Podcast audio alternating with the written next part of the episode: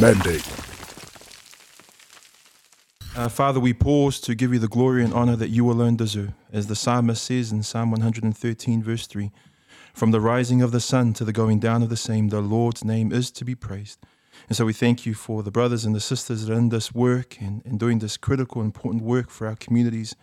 Lord, we commit this time to you, and above all, pray that you would be glorified. But as, the, as Moses says in Psalm 90 as well, let the favor and the grace of our Lord rest upon us, establish the work of our hands. Yes, Lord, establish the work of our hands. Lord, would you establish the work of this podcast and the work of this podcast and the work of the Mandate family for your glory and for the betterment of our communities. So we pray this in the wonderful, matchless, and glorious name of Yeshua HaMashiach, Jesus the Messiah. Amen. Amen. Amen.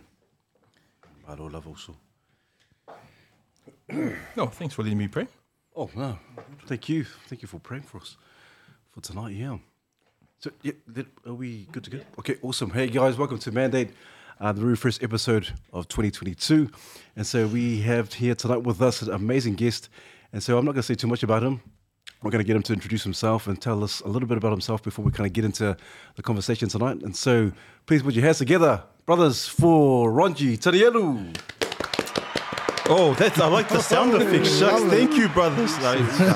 thank you, thank you. My Lord Soifuma Langi Mama. Um, praise the Lord. It's a blessing to be uh, here with you, uh, men and brothers. And uh, quickly, my name is Ronji Tanielu, born in Samoa, uh, part Tokelauan, part Samoan, but raised in the capital of the universe which is Mangere in South Auckland. So please don't hold that against me and send all hate mail to Petia after that. But um, yeah, just really blessed to be here, married to a beautiful Samoan uh, woman from West Auckland. Her name is Rapina.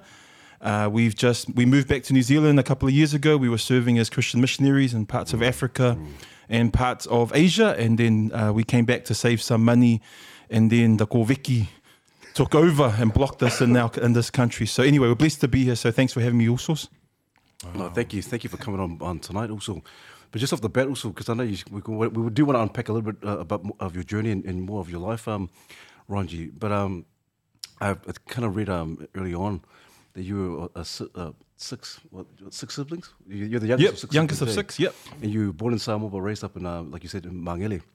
But I'm just wondering, also just to put it out there, because what was it like for you as, as a youngster growing up with you know limited English, didn't know anything about New Zealand, uh, coming away into this new um, land or country. But just a little bit, if you can give us a little bit about, uh, about how it was for you kind of growing up in Mangere in this new world. Yeah, I did mention it was the capital of the universe. I just want to mention that again. But I think um, also uh, we were part of that second or third wave of migration that came to New Zealand. So we came here in 81 wow. when I was about uh, almost four years old. And so you're right, came here with no English. Uh, we had all the risk factors that academics talk about. We had the, we grew up in the state house. We had 20, 30 people at home, uh, but we didn't know it was overcrowding until the Palangis told us it was. And so um, we, we grew up in those risk factors. There was alcohol, there was abuse, there was violence, there was everyone wanted to be a G, everyone, you know, and, and that stuff was at home in my backyard, but also uh, in my community and around our neighborhood as well. So to be honest, also I love Mangere. Yeah. I love my neighborhood and my community, but there's a bunch of stuff I hate as well. And I think about the crime, the violence, the domestic violence, some of the things the gangs do. And so I guess growing up in that in that neighborhood, you learn to understand um, the, sort of the, the, the, challenges that are in mm. our society and in our communities. But at the same time, also, I learned not to blame the system. Wow. I think I, I, see a lot of young people today, they're sort of growing up thinking that we're growing up in Compton or something like that. I think, and look, that if that's your story, that's your story. But I, I grew up, I understood that there was violence and there was gangs and drugs and abuse happening at home and around me. But my mum and my dad taught me really strongly, even though we were poor, even though we, we struggled through with the Fa'alawe life, the religious life, the living in South Auckland life, we don't want to blame the system. We don't want to say that it was the Palangi's fault uh, for putting us there. And so we, we, our faith kept us going, but also um, the, the pathway to education kept us going. And I think that's where, um, that's where why my parents brought us from Samoa, the beautiful lands of Samoa, to, to give us a chance in education and in employment. And so it was a, it was a, it was a struggle, but I think it was a struggle that a lot of us went through in that generation. Mm. And I think of of, of the fact that our people have been here since the 40s or 50s with no English, limited English, mm. working in the warehouses, manufacturing jobs. Yeah, they bought houses, started businesses. They, they, they, they, they, it's their immigrant story. And I think um, that that's part of that story that we joined in in that second, third wave of immigration from the Pacific in the 80s. So uh, a challenging upbringing, had some fun parts as well, uh, some dumb parts as well, um, some really dumb parts as well, but by the grace of God, still alive and still really proud to come from South Auckland, come from Mangere, but know there's a lot of things that we need to fix in our communities uh, and in our families as well. Man, that's so cool, um, Ronji. I love the fact that you talked about the struggle because even now, some, there's a lot of folks out there who are still struggling in, in terms of blaming the system. Mm. Um, and what are your thoughts? Because um, what, what do you what do you say to those who are, or men in particular, who are kind of still like, no, no, it's the system, it's the system's fault, it's the white man's fault. You know, it's, it's, it's, it's, it's because it's that, that system that's kind of holding us down and we become victims, become victims.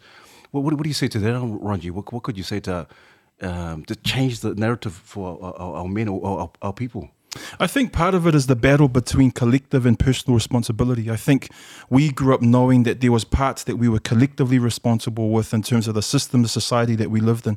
But my parents ingrained us in, in us the fact that actually there were things that we were personally responsible for. And I think that's the battle that happens in society and politics where is it the system's fault where we're collectively responsible or is it my fault because I made a dumb decision? And so I guess mm. the challenge that I'd like to give to men, especially to our fathers and our husbands and um, our uncles, and um, I think that might be my um, my my uh, my wife's dad's calling. That's all good. Hey, but I think part of the challenge there is that um, there's no perfect system. Yeah. Hey, we live in a, a broken, fallen world where there's wickedness and evil and sin, what I what I believe is the root of all of that brokenness in the system. And so, because there's no perfect system, we need to understand how do we function within that system? How do we learn to challenge that system? How do we not blame that system, but actually um, make this as many good decisions as possible to try and um, and and improve and th- and thrive as men and thrive in our families. So, I think it's a bit of both. To be honest, I think there's an understanding that there's parts of the system we need to try and challenge and fix. My role, um, my current job is, is involved in a lot of that at the moment. But at the same time, there's things that are, that we are personally responsible for that we need to own as people and as a community that that isn't the white man's fault. That isn't based on because everyone is racist. I don't. Yeah, I think yeah, that's a complete fallacy. It's cool. It isn't based on the fact that because I think the danger with that also is that it keeps us in our tribes you islanders stay here, you mm. singers stay here, you Palangi stay here, and it keeps us tribal and warring against each other. Where actually, when when these things keep dividing us, it doesn't actually bring people together and mm, wow. work out what's beautiful, what's wonderful, and fighting for what's true and right. Not necessarily just hating on each other because we're saying that everything is racist, mm. and you're a racist mm. because you disagree with me, or you, wow. you know. So I think there's a, a whole lot of that kind of stuff. But I think the challenge f- that I would give is that again understand the difference between what's personal and what's collective mm. responsibility and understand what it means to not blame the system maybe try and influence the system yeah. change yeah. the system yeah. where we need to but there is no perfect system Man. wow Man. that's powerful it's quite a paradigm shift in what we're used to hearing mm. mm. like um, trying to challenge the system and uh, the system was set up for us to be like this so it sort of give it the outworking of um, how we live and how we challenge stuff is like it's always against mm. a certain group, against you know everyone's against us, and so yeah, I'm really um, yeah, I'm really yeah. like enlightened in terms of what you've just shared um, on the table. And um, yeah, thank you also. Those, yeah, sure, yeah, yeah, that's a really good point. It sort of made me think about um, sometimes, and I feel like I've been guilty of this myself. Um, when you know sometimes i feel like we need something to blame and maybe that's something we've sort of fallen into in the modern day is um, we need someone to blame or something to blame in this case the system for things not working out the way that we want them to and sometimes we feel like the only options are overthrow the system or you, are it's you're sort of one or the other there's no sort of in between and so you, you talked a really good point about um, you know you can acknowledge that the system is flawed, but you can work toward finding ways to fix it. And we had an incident um, just a couple days ago where, um, and it just triggered in what you were saying is, is, some young people had crashed a car into a power pole outside our house, and so for a few hours we had no power whatsoever. Just it went like that, and um, it made me realize just how much I rely on power and the system that we have in place. Chorus came and fixed everything, and and Vector and all that sort of stuff.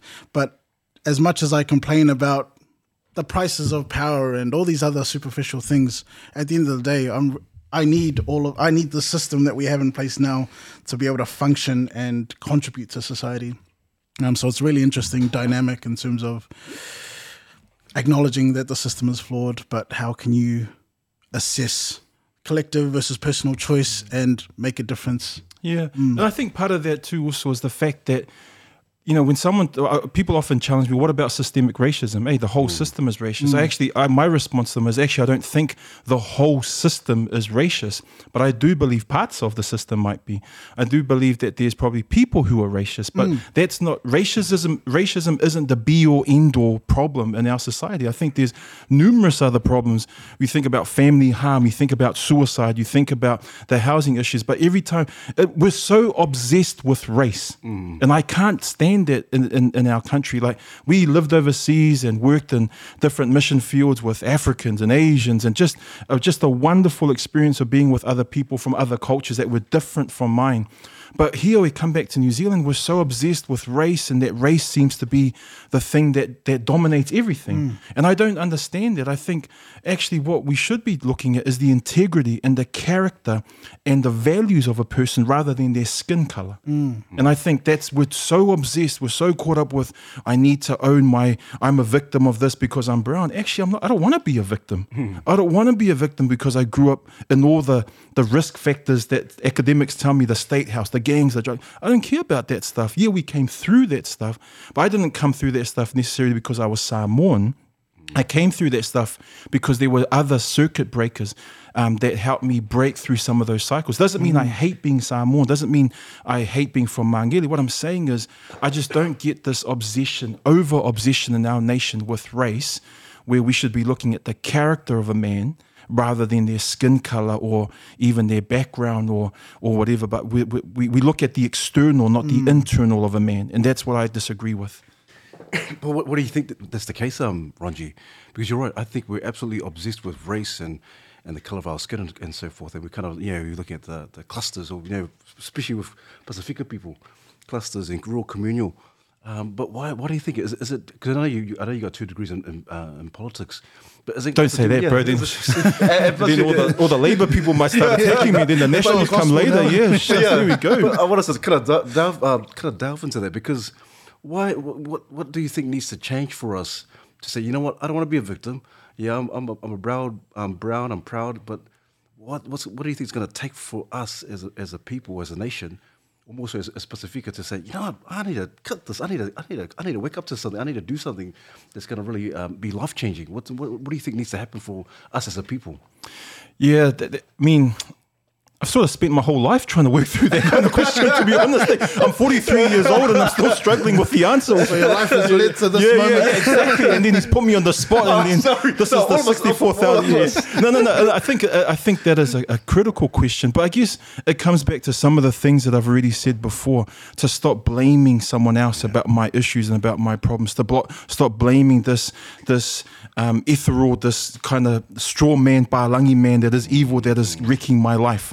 To stop blaming someone else about my issues, you know. And I think, um, and then again, that's the personal responsibility that my parents drilled into me. Yeah, some parts of the system are dumb, but you make your own decisions to get some stuff done. So I think, you know, there's look, Pacifica people are facing massive challenges. I get that. You know, I, I work in this stuff every day. I look at the numbers. Our numbers suck. Our, when we look at housing, addictions, mm. welfare, our numbers are actually absolutely terrible. But they've been terrible for a long time. So we, I think, we need to understand as a people what are we? Why are these numbers the way they are? Is it and and ask ourselves some really honest questions about what it means to bring change or what I like or what I like to call disruption to some of these to some of these statistics. And is it things the way that our culture is designed? Is it things the way that our churches are look now we're touching some touchy subjects. hey whoa whoa whoa whoa. Ding ding ding. Hey is it is it things the way that fa'alavelaves are done? Is, is it things the way that we I, I, don't, I don't know. I'm still trying to work through that as a Samoan Tokelauan man.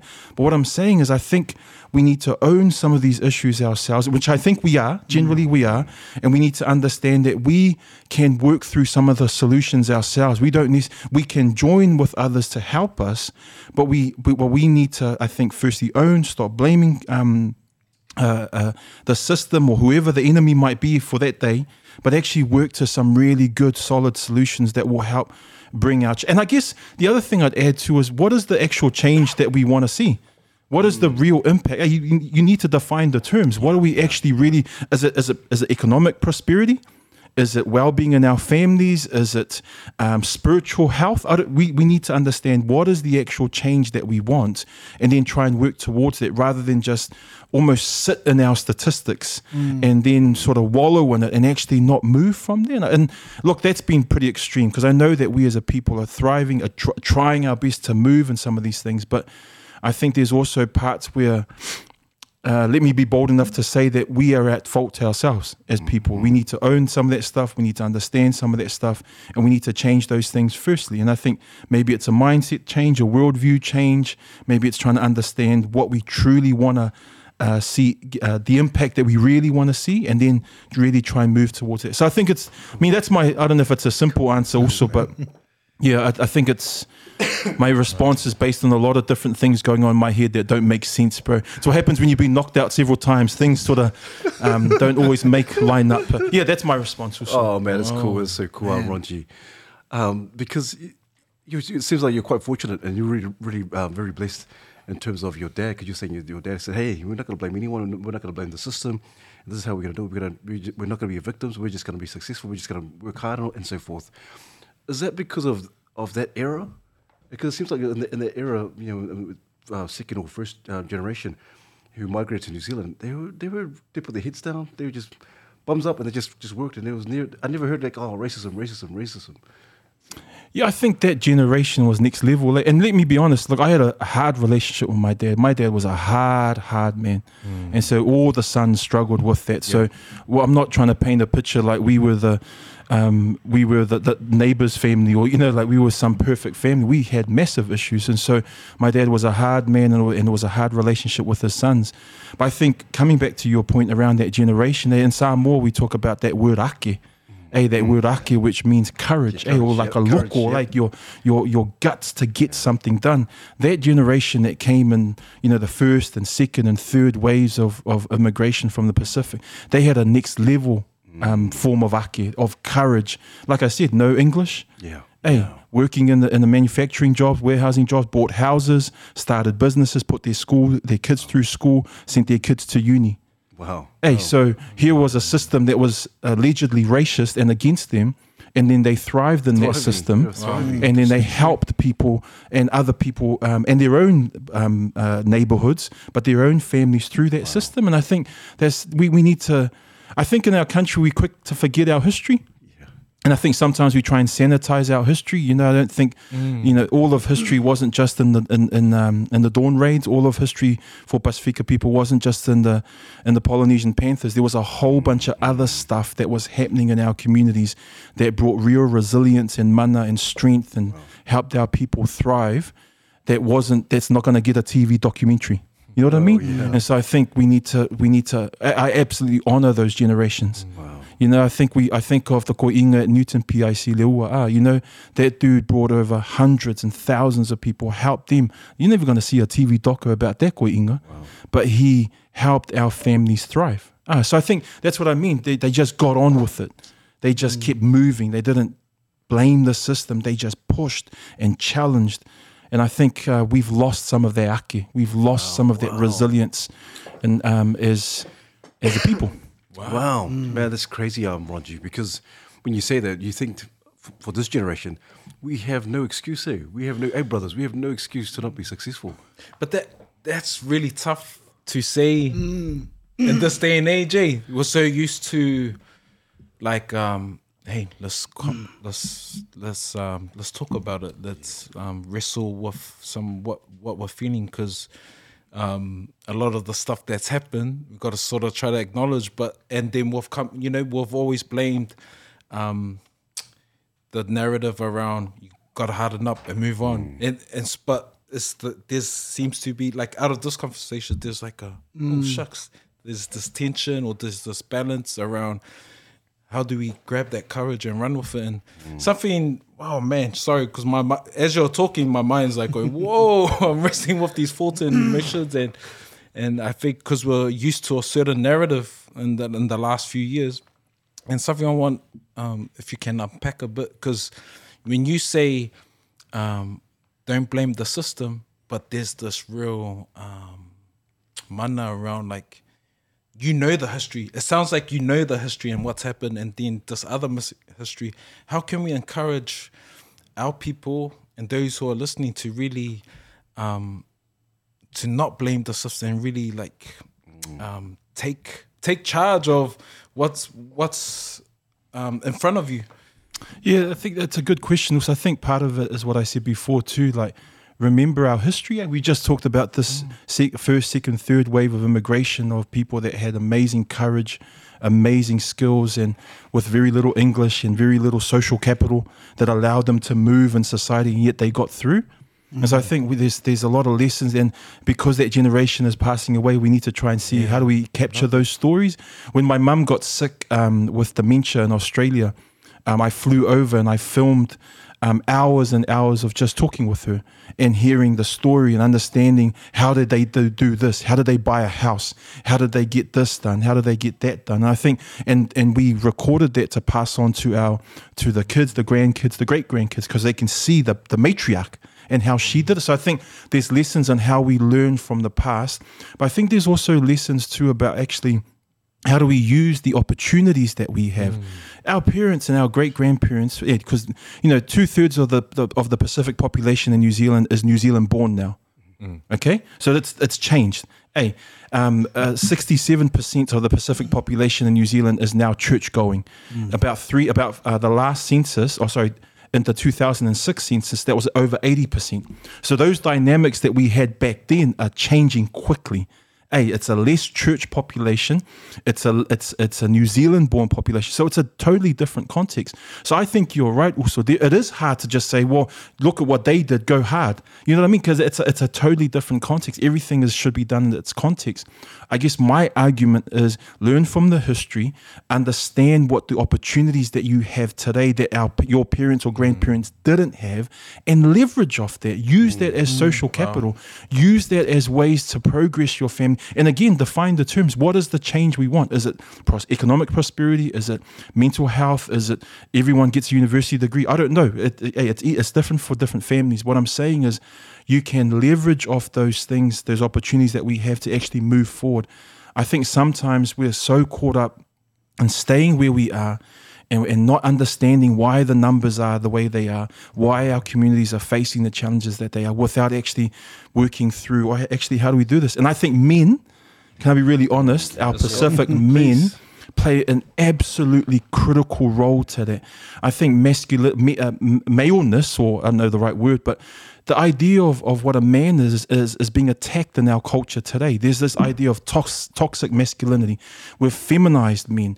We've tried to add all these different things to what, for me, the idea of what a man is comes back to scripture. I go back and I look to what scripture tells me a man should do in terms of a husband, in terms of if you're, if you're a parent or grandparent, in terms of being a father or grandfather. I think we learn from that. And so I think there's a challenge to us as Pacifica men in terms of what leadership looks like.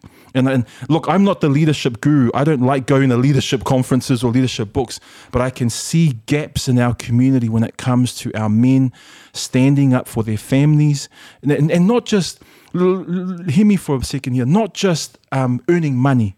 That's a key role, eh? That provider. I think that's really critical. But what's their role in terms of the spiritual health of their family in terms of the mental health or the emotional health or the all of those kind and i know it's hard men are working two three jobs getting by but i guess what i'm saying is i think there's a leadership void there when it comes to our pacifica men and i think they need to be equipped encouraged and enabled to stand up and continue to be leaders in the way that our fathers and our grandfathers were with very little opportunity but they got by and they pushed through.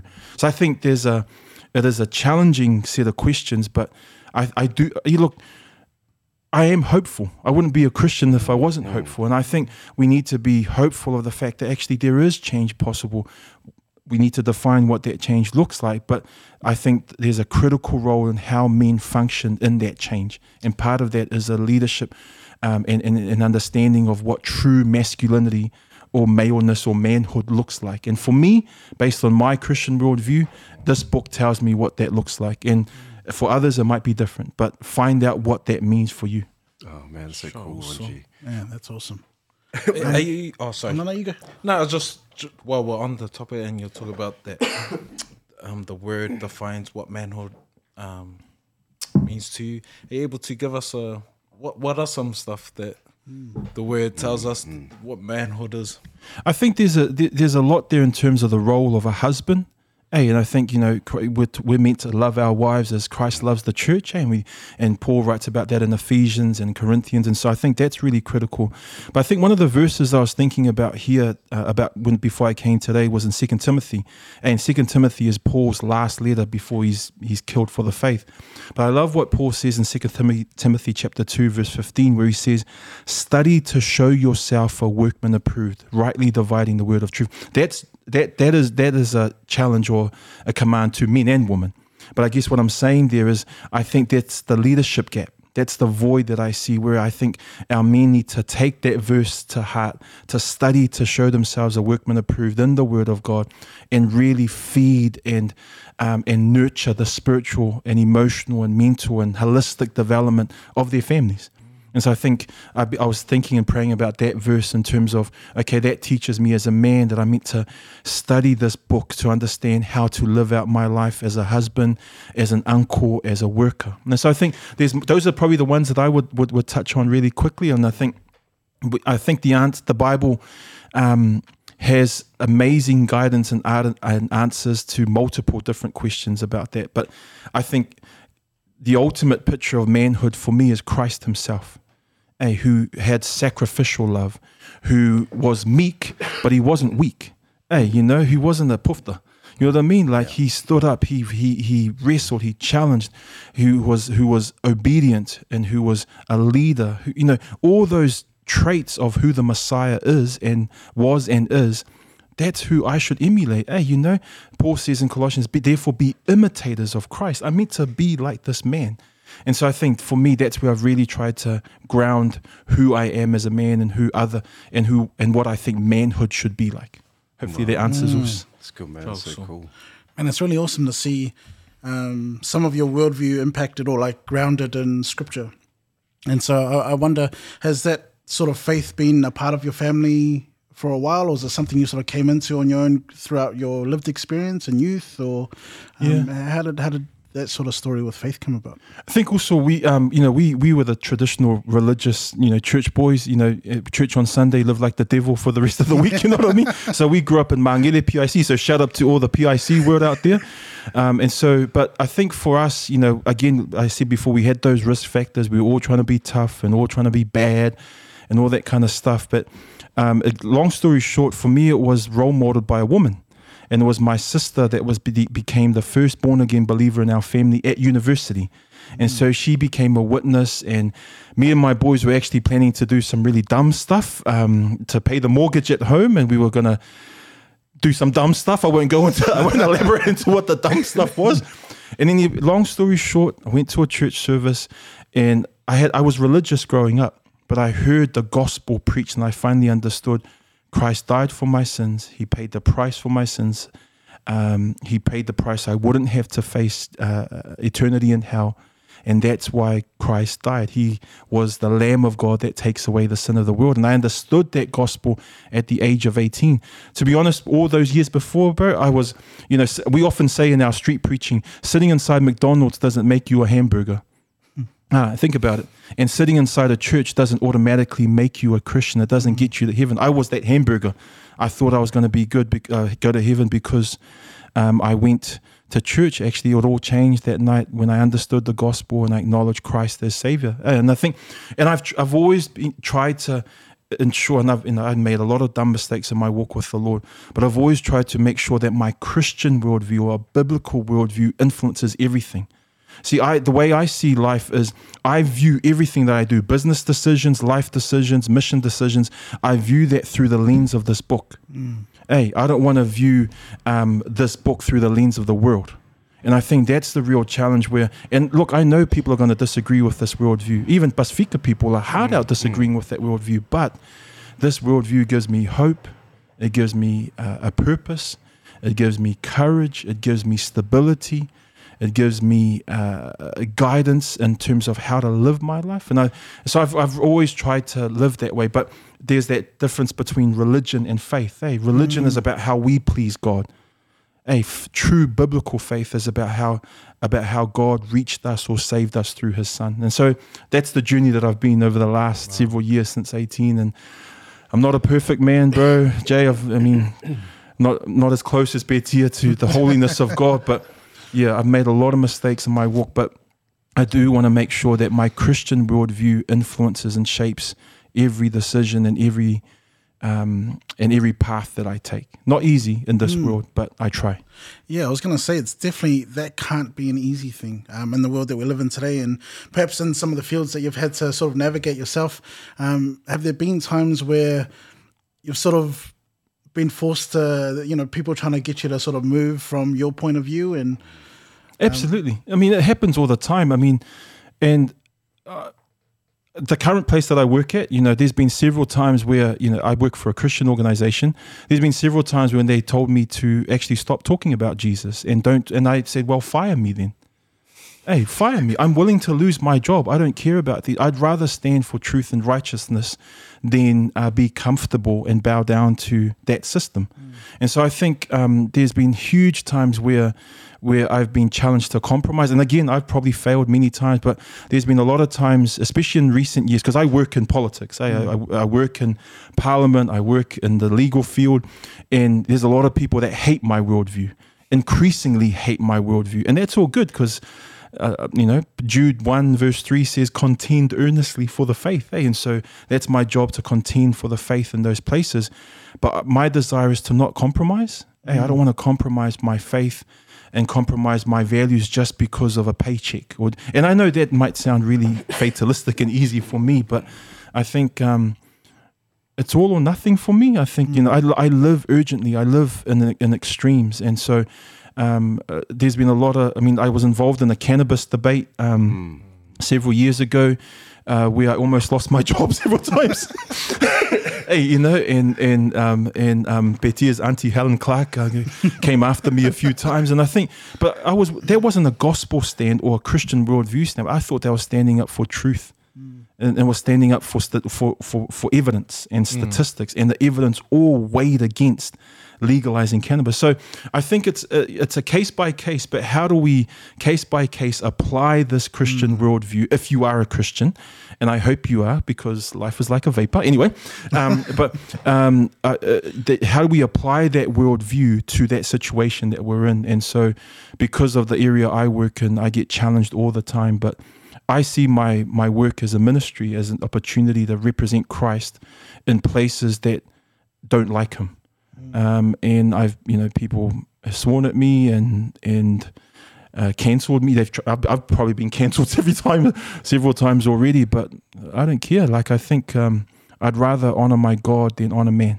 Mm. Oh, wow, that's cool. hopefully that answers, bro. Yeah. just for our viewers and just for someone that's tuning in for the first time and wondering, oh, what's this guy? Who's this guy? Um, are you able to sort of unpack a bit about the work that you do? Sure. So, um, I um, my degrees are in law and politics. Uh, so um, currently work um, as a lawyer and the principal policy advisor for the Salvation Army. So it was just a Christian organization. Mm. So I'm blessed because um, generally my view, my values align with their values. Uh, and so the, the easiest way I describe my job is my job is to create as much trouble as possible in government. Hey, so my job is to advocate, dis, disrupt, challenge how law and policy is made. And if you think about it, you, some, a lot of us don't really think about law and policy. So who cares about that stuff? Actually, every aspect of your life is governed by law or policy. Eh? And so uh, my job is to try and shift and challenge how we do housing policy, um, uh, food banks, addictions work, uh, child poverty, education, all of those things. But the, the blessing of my work is we do it from a Christian perspective. So again, I, I'm really in a blessed position. I'm privileged. And so we argue for changes in law and changes in policy based on a Christian worldview, and also based on the um, the 140,000 clients that are people that use our services throughout the year. So that's my work at the moment. I haven't been fired yet, um, but maybe after the mandate podcast might get cancelled again. So yeah, uh, so, and I, um, it's a it's a hard job. Um, it's a but it's a blessed job. You know, like um, and and I also uh, you get a, I'm an, uh, you get a chance to advocate for communities, you know, and you know down in Wellington and all the so-called powerful people are, and you're challenging the narratives. Hey, and you're you're challenging history. I mean, you're challenging where people are standing and challenging ideologies and worldviews, and you're wrestling with these things. And so I, I know that I'm in a very privileged position in terms of work. Yeah. Wow, that's awesome. What are one of the things that um, in the past or something you're working on at the moment that you've challenged and that's benefited our, our communities? Yeah, good question. Also, so um, we've all seen those mobile trucks that go around, you know, sort of selling, you know, a, a t-shirt for about thirty bucks that you can get at um, at the warehouse for Yeah. five bucks. So Yeah. those are called mobile traders. Um, and so um, I think they all originated from Otara. But anyway, that's a different story. So um, don't hate me, don't hate me. So anyway, um, so mobile traders, uh, they're like leeches. Hey, they just leech on people and, and especially on poorer, vulnerable people. They would go after um, people with disabilities. Uh, they would go after the elderly, those that are isolated. So, long story short, I did a business case about three years ago uh, for the Salvation Army. Let's start our own mobile trucks. But instead of offering uh, rip off prices, let's offer uh, no interest uh, or low interest loans to people so they don't go out to loan sharks and, they, they, and they can find an easier way to find affordable food or even through our food bank. So, uh, we developed a a business called The Good Shop. Uh, and we and it was it's what's called a disruption um, innovation project. So it's just there to try and disrupt the market, disrupt that sector. And so we closed the business. The Sally's closed the business down uh, late last year. When we started, there was about forty of those businesses operating, mostly in South Auckland, mostly in Porirua and Gisborne, and in areas with high Māori and Pasifika populations. So we, when we started the business, there was uh, it was a not-for-profit business, but um, when we started it, there was about forty businesses operating in those poor areas. By the time we finished, there was about six left. And so we wanted to disrupt the market. We had changes in how the law and policy was made under um, under the under the, the law and the regulations.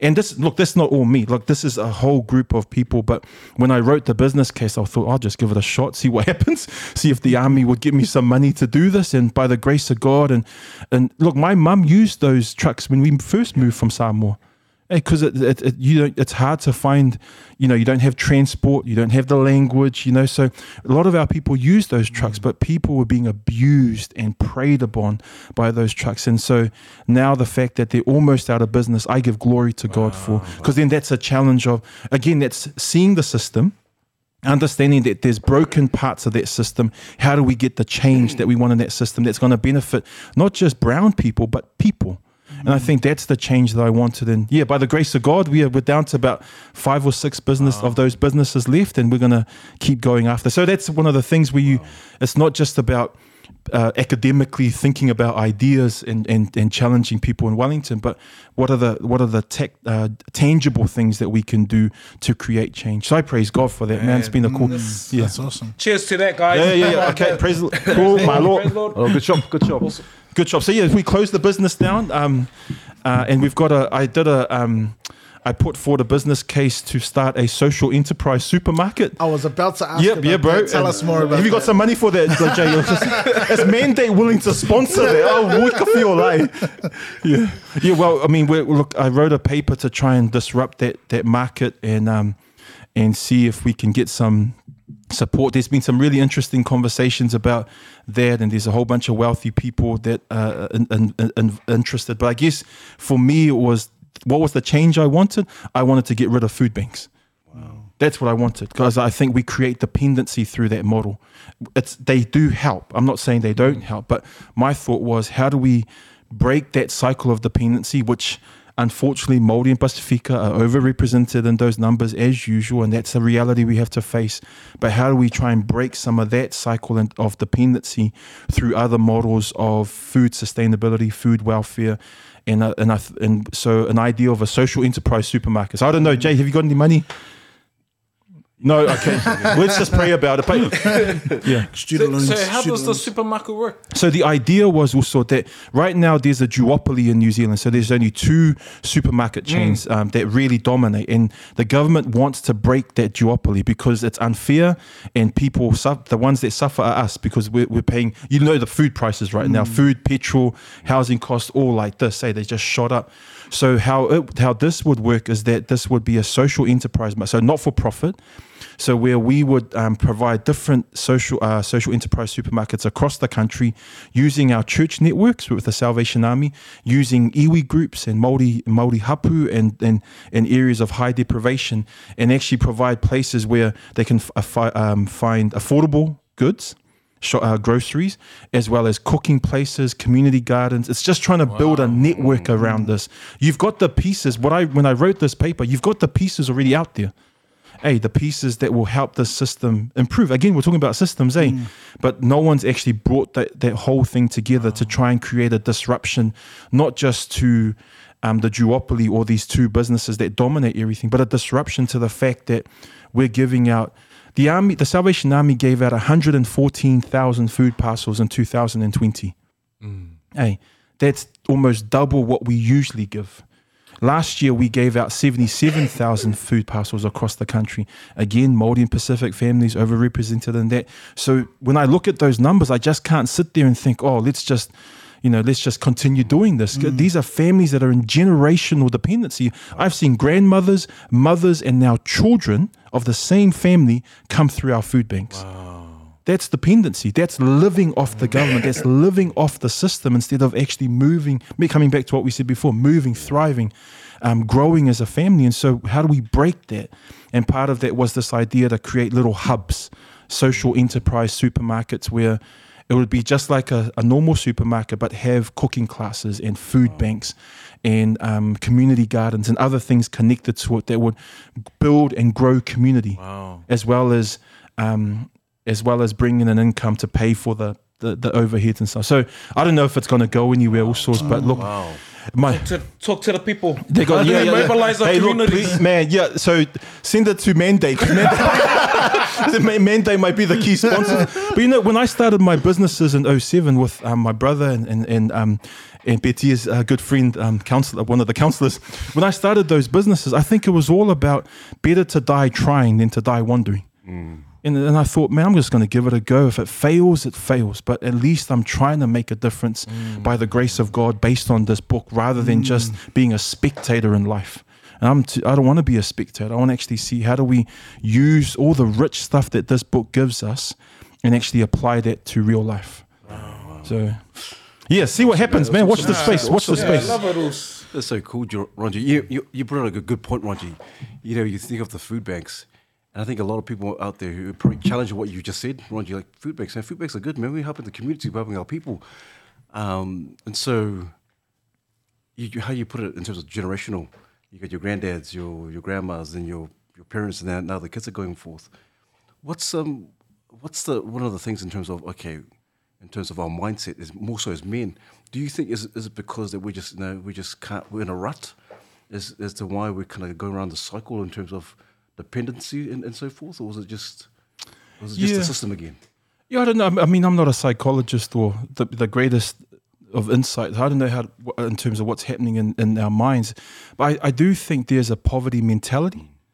Hey, and I think that we're so caught up in the poverty mentality, which comes back to some of the things that we talked about before victimhood. I'm a victim because I'm brown, or coming back to a poverty mentality where, oh, well, the system's racist, so I can't get anywhere. And I think we've almost given up before we've tried. And so I think when it comes back to some of the dependency, and look, look, I'm not trying to be a, an egg here. Food banks do play a, a role, and, and, and, and families in desperate need, we've helped them. And, and I know there's many others that do that. I guess what I'm saying is, is that really where we want families to be living in?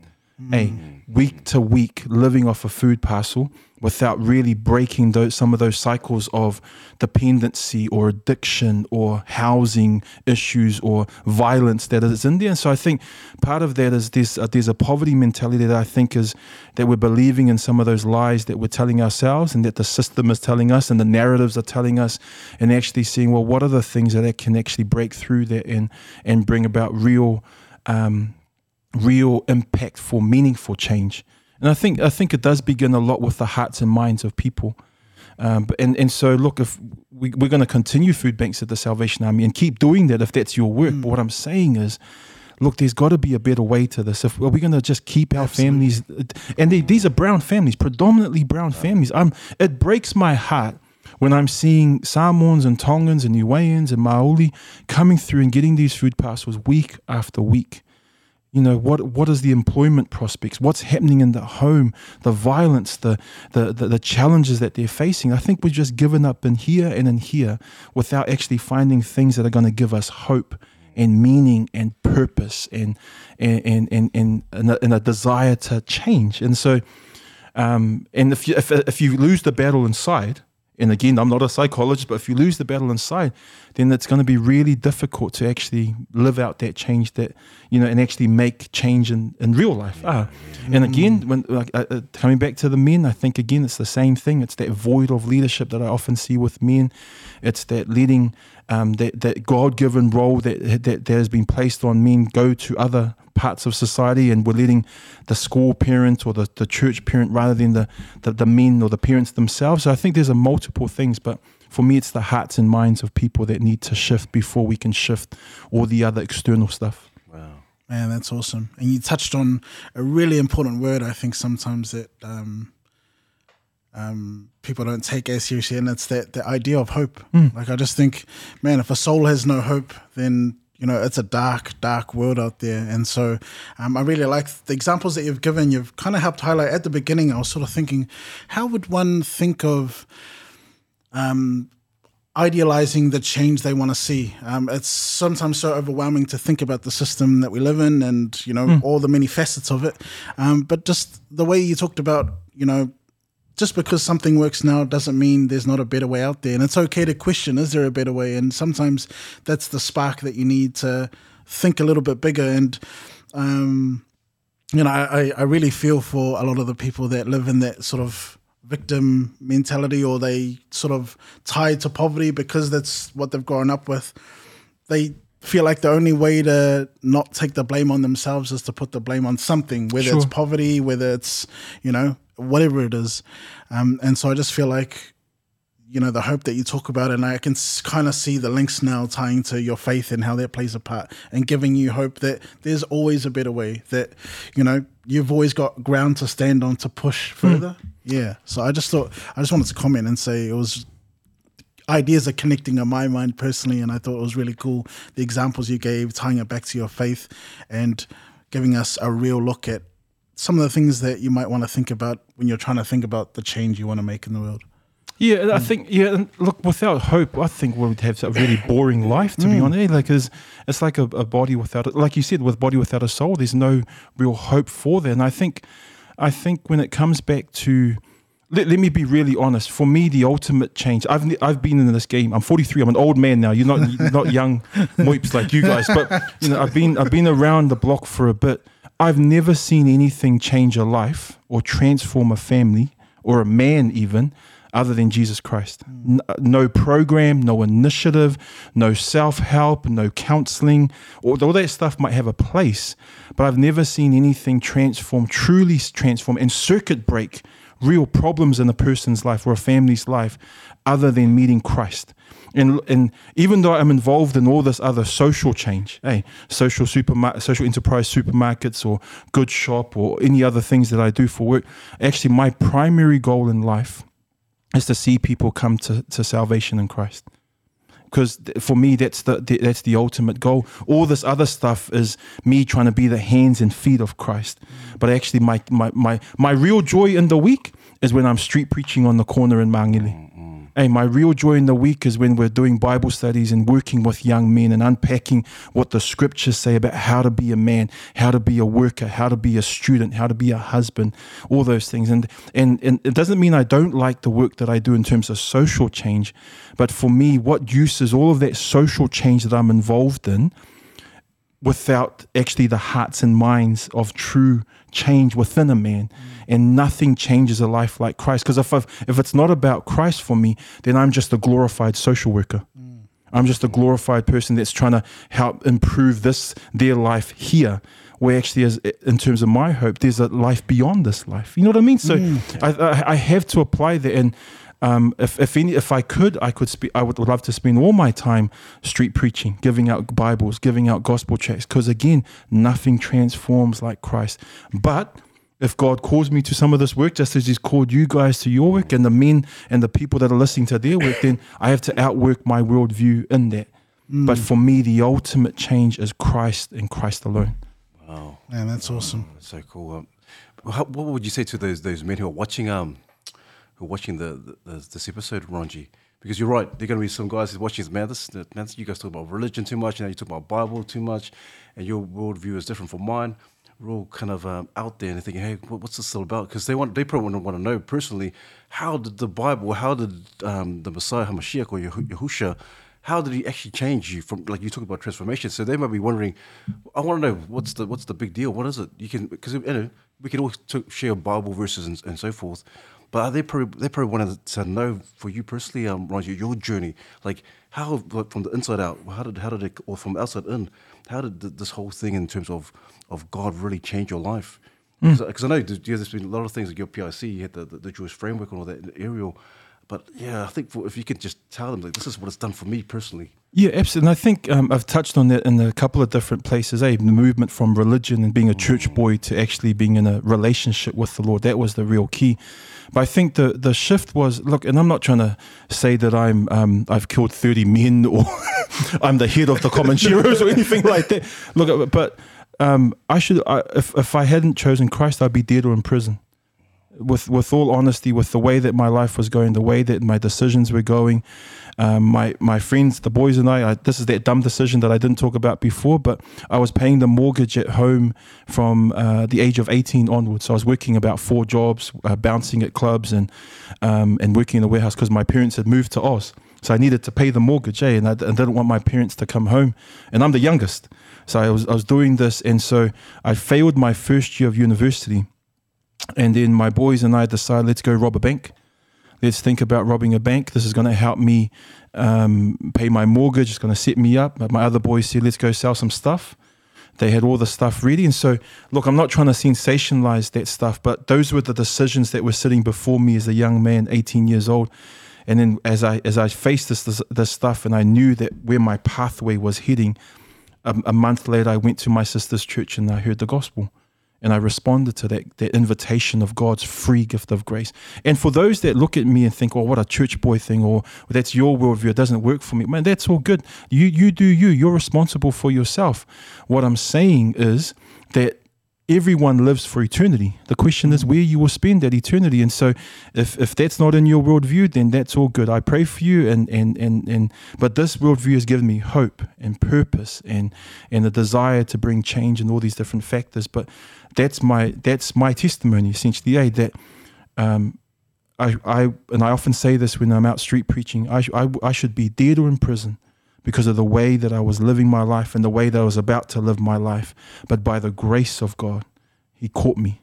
And so I think, look, that's the, that's the change. If it's not good enough for anyone or who's watching, man, that's all good. No, but that's the change, and that's the change that I saw in my life. And you don't need to be a a, a, a, a, a bikie, or you don't need to have a, a murder history. You know what I mean? Like it doesn't matter whatever that is, whatever you, you whatever past you've come from. But for me, that was the transformation that came, and it was a, and it's a, a the Christian journey is a marathon. It's not a sprint, and it's been a tough journey, a hard journey. It, it became harder when I when when when I received that free gift of grace. But that's the journey that I'm on. So hopefully that answers man, your that's question also. Awesome. But that's awesome. the change, um, and Well, t- I will never go thing, uh, As, as well, Ronji, because I know you've been to different countries as a missionary and, and so forth. But tell us, I know you went to, to China as well. So tell us about that.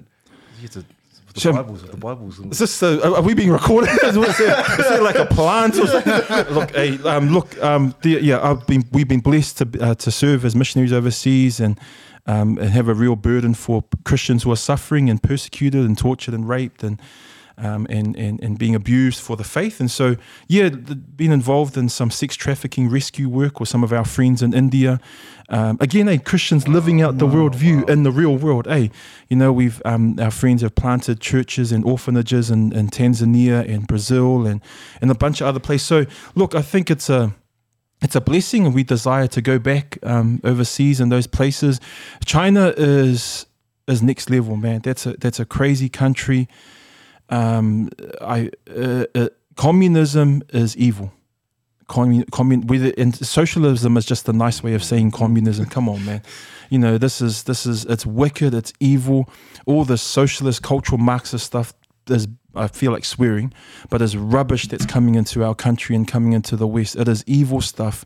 And look at the stuff that's happening in in Russia and communist nations. And we've been blessed to uh, to take uh, different materials, um, Bible materials, and and stuff into um, restricted nations. Uh, and so and and uh, and it, and that's a real joy because. Uh, that's the that's what our worldview is based on is this book and so yeah it's, hard living in those countries, hard serving in those countries, but we desire to go back. So, um, yeah, it's been it's been, it's been pretty out of it. We're hoping to go back to a couple of places, but um, I think it gives you perspective on what it means to come back to this country. And we're blessed, man. We we should not have the levels of poverty and dependency and the number of food parcels that we're giving out. We're such a, a beautiful, wealthy country. I've lived in extreme poverty in places like the Philippines or seen that stuff in the favelas in Brazil, and it, it is crazy. We are so blessed. I don't know why anyone wants to be a G here.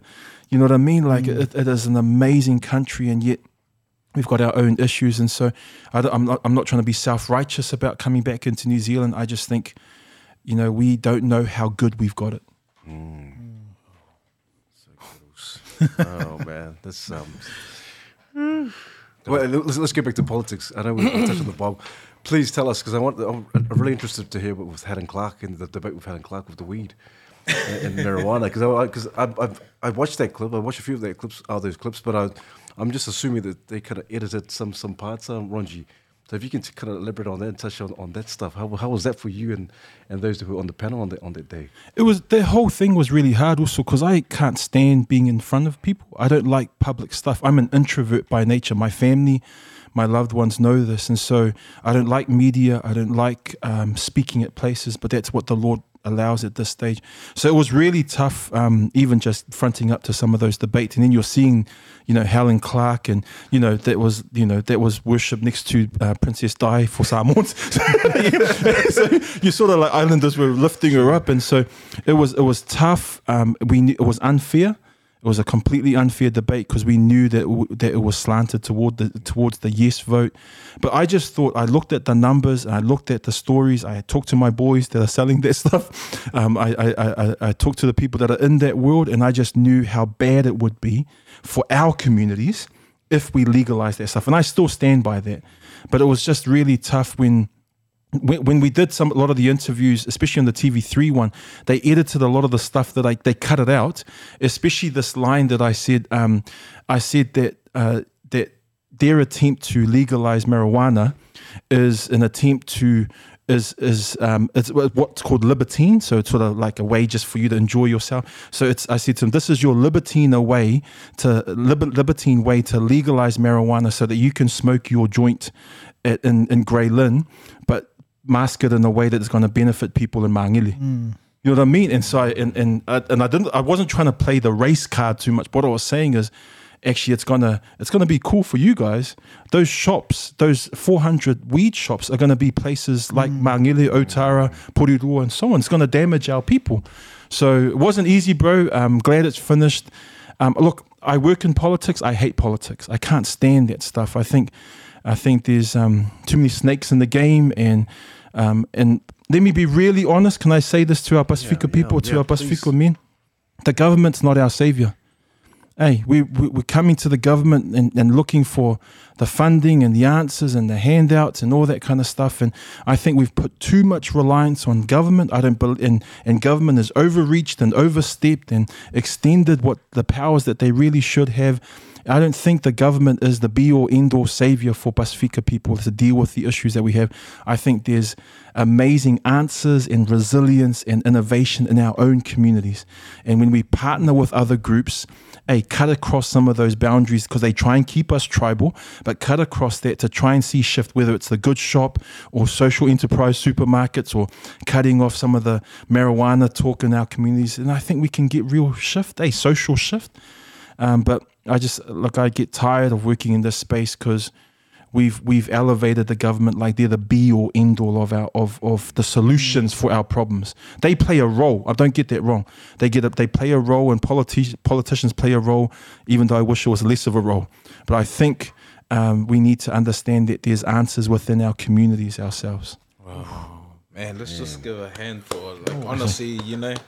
Um Whoa, yes, whoa, whoa, yes, yes, yes, come on, come the on. crowd, the crowd. Ah, just thank you also. Just wanna, you know, on no we'll honor God, but also just honor the work that you have done because during that time we didn't really have a real solid voice. I know it was hard for you to and you know, you hate politics and it was against your like character or nature to be in front of cameras, but we needed a strong voice and you were one of them during that time and and just praise God that, you know, we ended up um not going down that that road and I know probably somewhere down the track will come back. It will, be. And, and I'll be honest too, uh, Charles. If you think about where politics have brought us now, Yeah.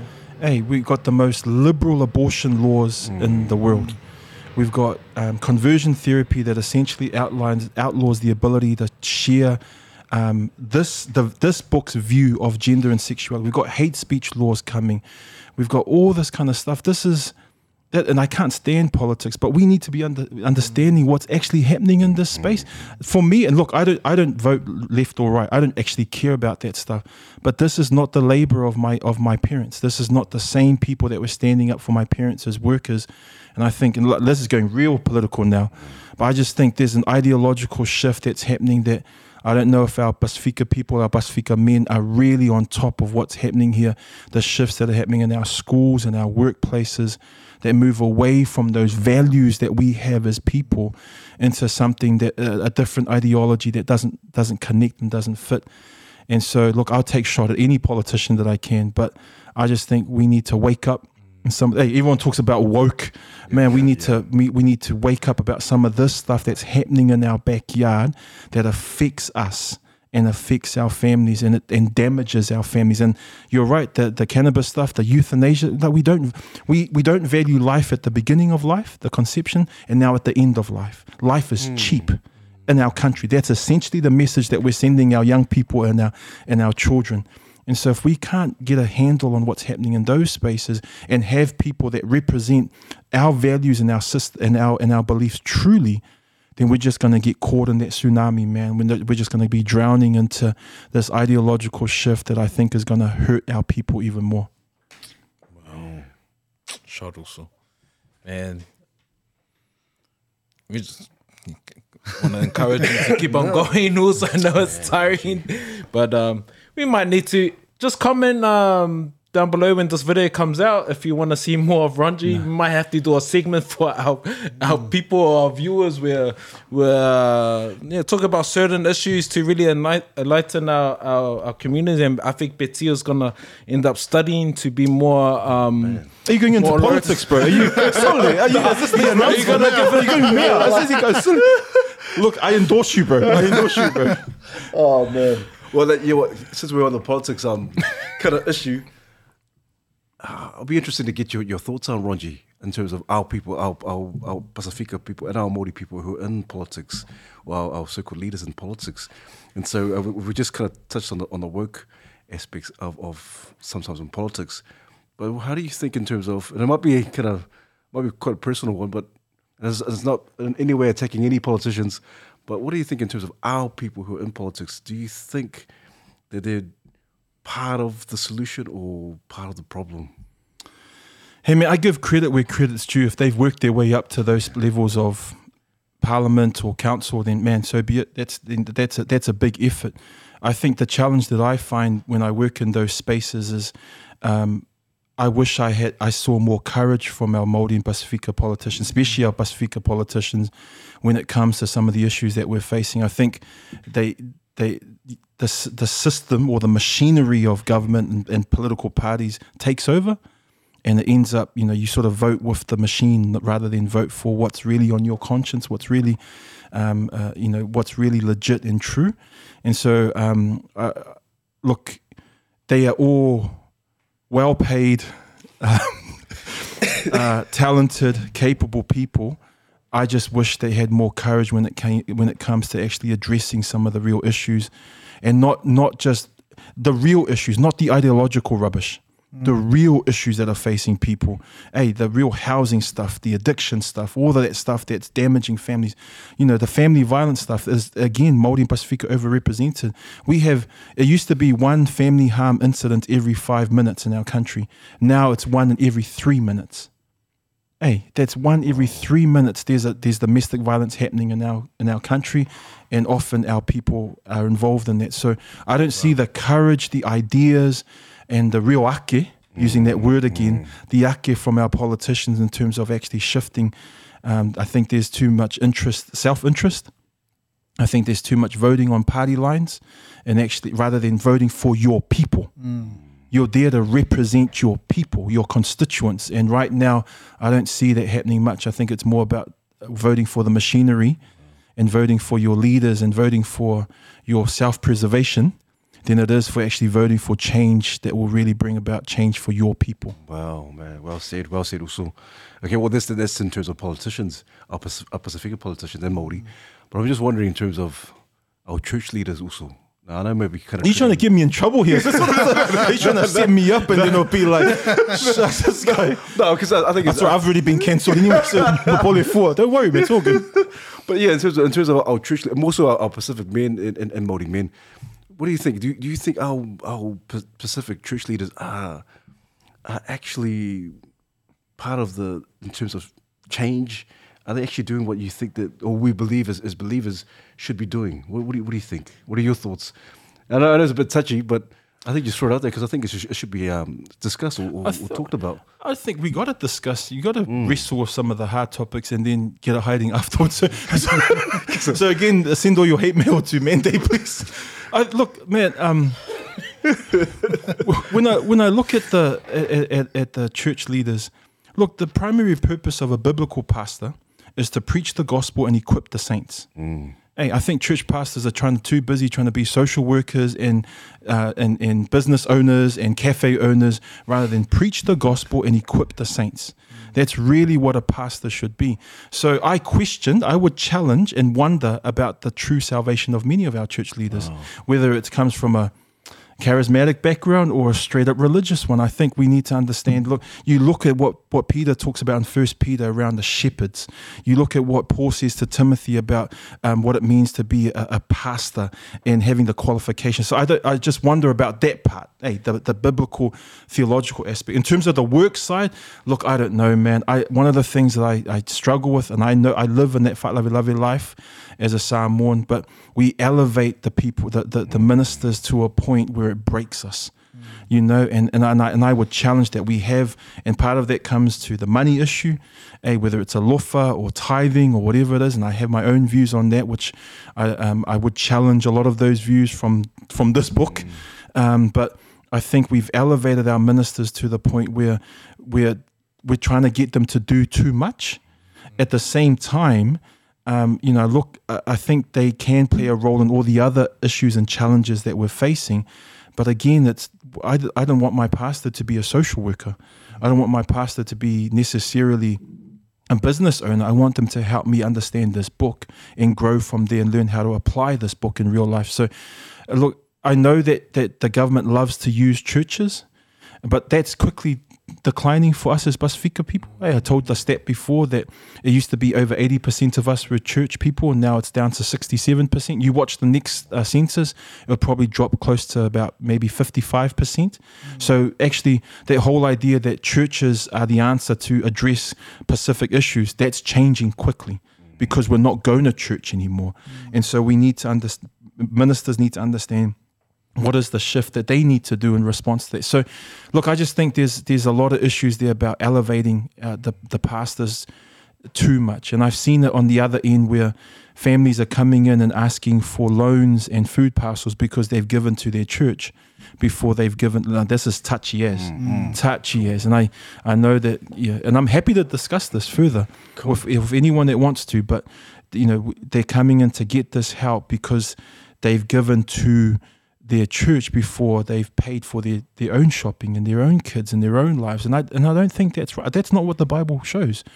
And so I think there's a lot of issues in the church itself first. Rather than try and be a, a, a, an agent of social change, they need to work out how to work with their own families and their own leaderships first. Does that sort of answer? No, but this, that, that's so cool, man. Because it is, it is quite touchy and it is quite quite deep in terms of you know, obviously people who might be some of the men who might be watching this and some maybe even be pastors be watching this and hey, I, I totally oppose to what Ronji's saying. I don't like what you're saying. It's totally untrue. Or they might even to the point of saying it's unbiblical what you're saying. But I think in terms of what you're saying also is that you're right in terms of leadership, in terms of men. Uh, and I love the fact that you're saying that we're, we're not looking for men or pastors to be your social workers and, and so forth. We need men, like you're saying, men who are going to lead, but who are going to speak this truth and from here, from this word. And uh, I love the fact that you, you you're not you're bold enough to, to even mention it and say it.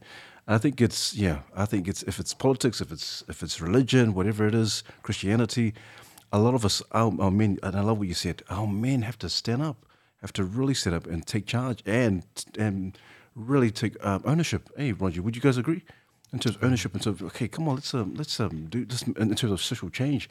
Um, but yeah, I think a lot of it, like you're saying, the onus comes back on us as, as men to really lead and, and find the solutions also. But um, but yeah, man, that's, that's some deep so. stuff. Mm. So um, yeah, we're gonna get cancelled um next next week. we get cancelled. Head over to uh, yeah, yeah, one part. Please, please don't cancel mandate. I don't mind. I don't mind being cancelled. I've already been cancelled, but please don't cancel mandate. I mean, and I honour the work that you guys are doing. I think you guys are working in a critical space. Hey, when it works, when it comes to equipping and, and enabling and encouraging our men. I think that's a wonderful space, especially around. And again, I, I said it before, it's the hearts and minds of mm. people, but the hearts and minds of men. And I know what changed my heart and my mind. Hey, but and this might not be the thing that that that, that is the answer for that person. I believe it's the answer for everyone, but that's my own view. uh, but I think for me, look, I acknowledge all of the issues, and there's no perfection in this. Hey, none of this is easy. Mm. Like I might, I might, I might be up here thinking, well, that what a dickhead. He's just saying well, that that's easy as he's got a law degree, blah blah blah. Actually, man, I, I man, I live. I mean, lived. You used hey, every. That's the buzzword. Lived experience. Everyone talks. I came through this whole journey. We came through the state house and the violence, and I've got all the risk factors that you want to talk about, but I don't want to blame the system, and I don't want to blame the narrative and anyone else. I actually want to take responsibility for my own problems, my own sin, and work on it and bring that to this book and bring that to the one that wrote this book. But I think for you guys that are working in the space and the the men that are listening, man, I hope this does challenge you. And if you disagree with me, good, because mm. we need men that think. We need yeah, men that yeah. would rationally, logically think through an issue, not just be spoon fed something and said, "Well, that's what the, the the MP said. That's what the faith said." I want I want to see men think. When I catch up with my boys, hey, they don't have the degrees that I have, but these dudes are street smart. Hey, I'd rather be street smart than book smart any day. And I talk with my boys, I talk with the guys I grew up with, and the wisdom and the, the laughter, the mocking, the teasing, that's the stuff that, that that's the richness. And we don't agree with everything. There's a bunch of my boys that hate God. There's a bunch of my boys that think I'm an idiot. Hey, but that's all good because we're still boys and we love each other. But I'd rather see men think about an issue rather than just give up in their hearts and minds. I'd rather see them wrestle and try and, and you don't need to have degrees to do that. You know what I mean? Like I think and that's why I think your work is absolutely critical. So God bless you guys in your oh, work because the more you talk about this stuff, the more you you verbalize, think, rationalize, logically attack these things. I think the more the more uh, the more change, the real real more impact that we really start seeing in the families, eh? rather than hiding. these issues down. So Man, oh man, awesome. Any any last questions, um, Usos? Nah, I think that that was pretty good for me. I mean, the only thing I was curious about was sort of, um, you had sort of touched on it before about the history and uh, the context of time and the way society's changed, the um, the state of technology and how that's affected things now.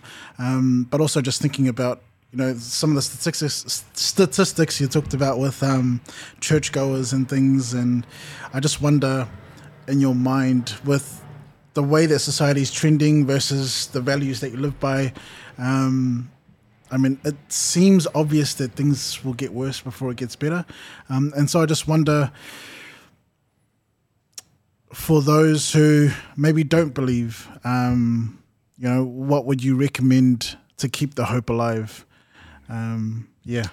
Yeah, I, th- I think um, I, I, don't- I don't know if it's going to be it's to get worse for everyone. Hmm. I think it's going to get worse in our country for those that carry certain views and certain hmm. worldviews. I think we live in a society that's increasingly anti anti God or hostile to God, or, and even apathetic to God. So for those that hold that kind of worldview or perspective, I think things will get tougher for them. But I, I think for others, you know, we, it's just going to be life as usual. I think. I think that's that's the that's the reality that I'm starting to see uh, moving back to New Zealand. But I think for those that are lacking hope, and, and again, I still think this is the most amazing hope that is available in the person of Christ. But I, but I think for me, it's finding out what are those places that you can find that strength and hope in. And I've, I've seen people find people find that in their culture, um, which I again have questions about at times. I've seen people find it in sports and, and, and you know doing seven challenges and tabata and HIIT and, and you know and look if that's your thing and that brings your hope and your joy and man so be it. I think, but but I guess what I'm saying Jay is we can f- try and address the cosmetic stuff. We can try and dress the, the the external stuff of our body and, and and our education, our jobs and stuff. But again, it's the hearts and minds for me. And what is the place that really helps you bring strength in terms of that heart and mind? And look, I I won't apologize. I I, I won't back down for the fact that for me this is the ultimate uh, game changer in the hearts and minds of of people is is uh, the Holy Scriptures and, and the person of Christ. But if that's not you, then then I hope then my ch- my encouragement would be to find out where that place is that would help strengthen the hearts and mind your own your own heart and your mind. Does that make sense? Yeah, eh? so yeah, and and and for a lot of my boys who aren't believers, who aren't Christians, we often find that just in catching up, you know, just in talking, just in mocking and laughing, and then, you know, sort of crying and, and all that kind of stuff. And so I think that helps, even though they don't carry the same worldview as mm. me, but that hopefully helps bring some of that strength and stability that um, that we all need in life. Hey, so that's my my attempt to try and address that. Yeah, not everyone shares my worldview, and I'm used to that. Yeah. But I'm willing to stand on my worldview, and I think everyone should be willing to stand on theirs. Shout out to- Yeah, uh, just for me, just wanted to thank you um, for the work that you do. Thank you for making yourself available to um, the table, to the conversations, and to our audience. Um, you know, a couple of years ago, um, you spoke at a, a Swissy and why was conference. Oh yeah, I remember that. Yeah, yeah, and um, you were one of the lectors, and what stood out for me, because me being from Southside, being who I am, growing up in the hood, um, you had, you know, you tatted up, beard, cheese cutter, and you were dickied out, but you were um, really intelligent, and you had, and you spoke about your worldview and what shapes it, and you, I think you triple major. Yeah, uh, th- three degrees, but doesn't get me to heaven. But three degrees. yeah, that, that, when you had shared that, it really inspired me because I resonated to the story. Um, just just by the you know you being you, Hmm.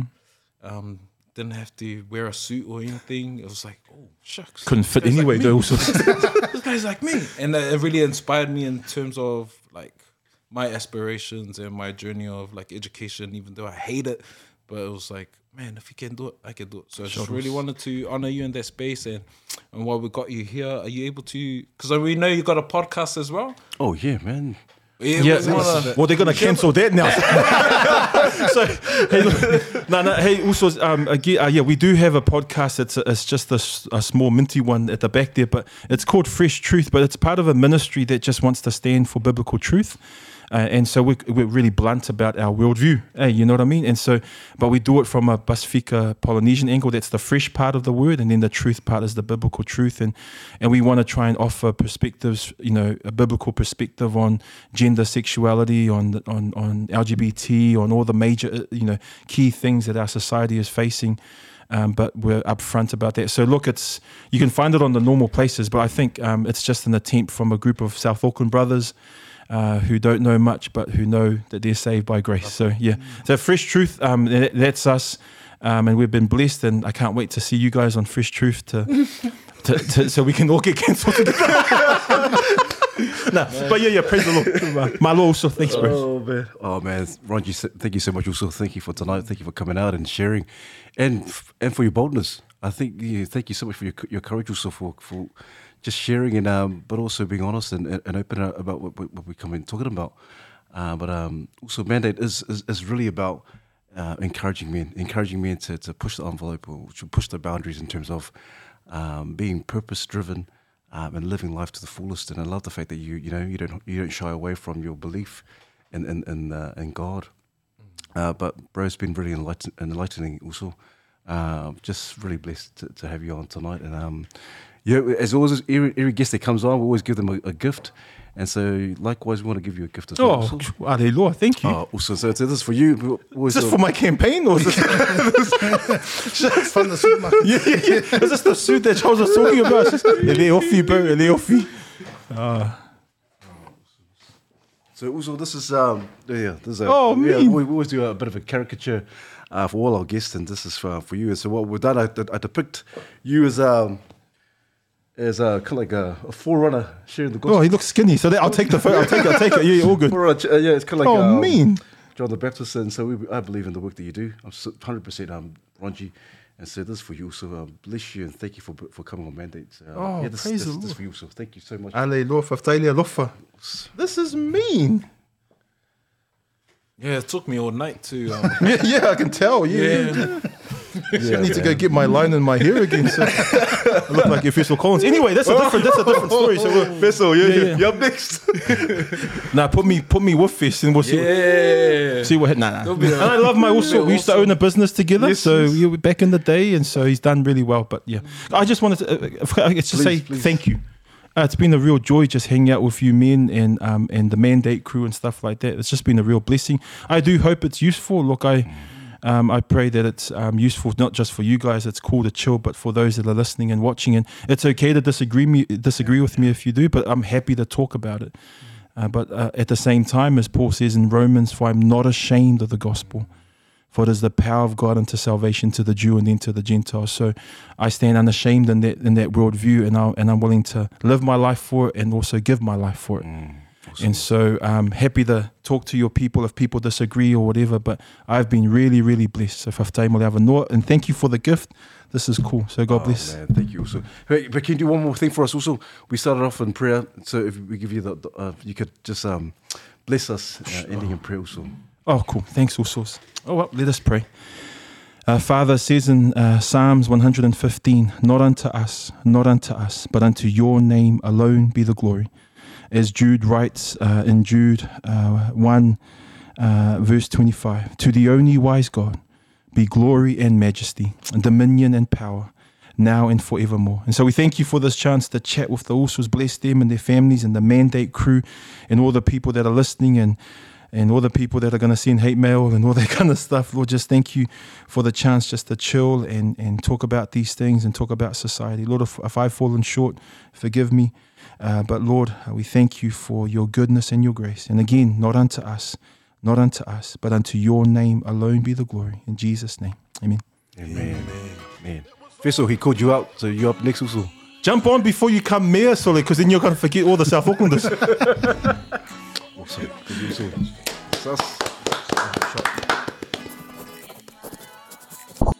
Mandate.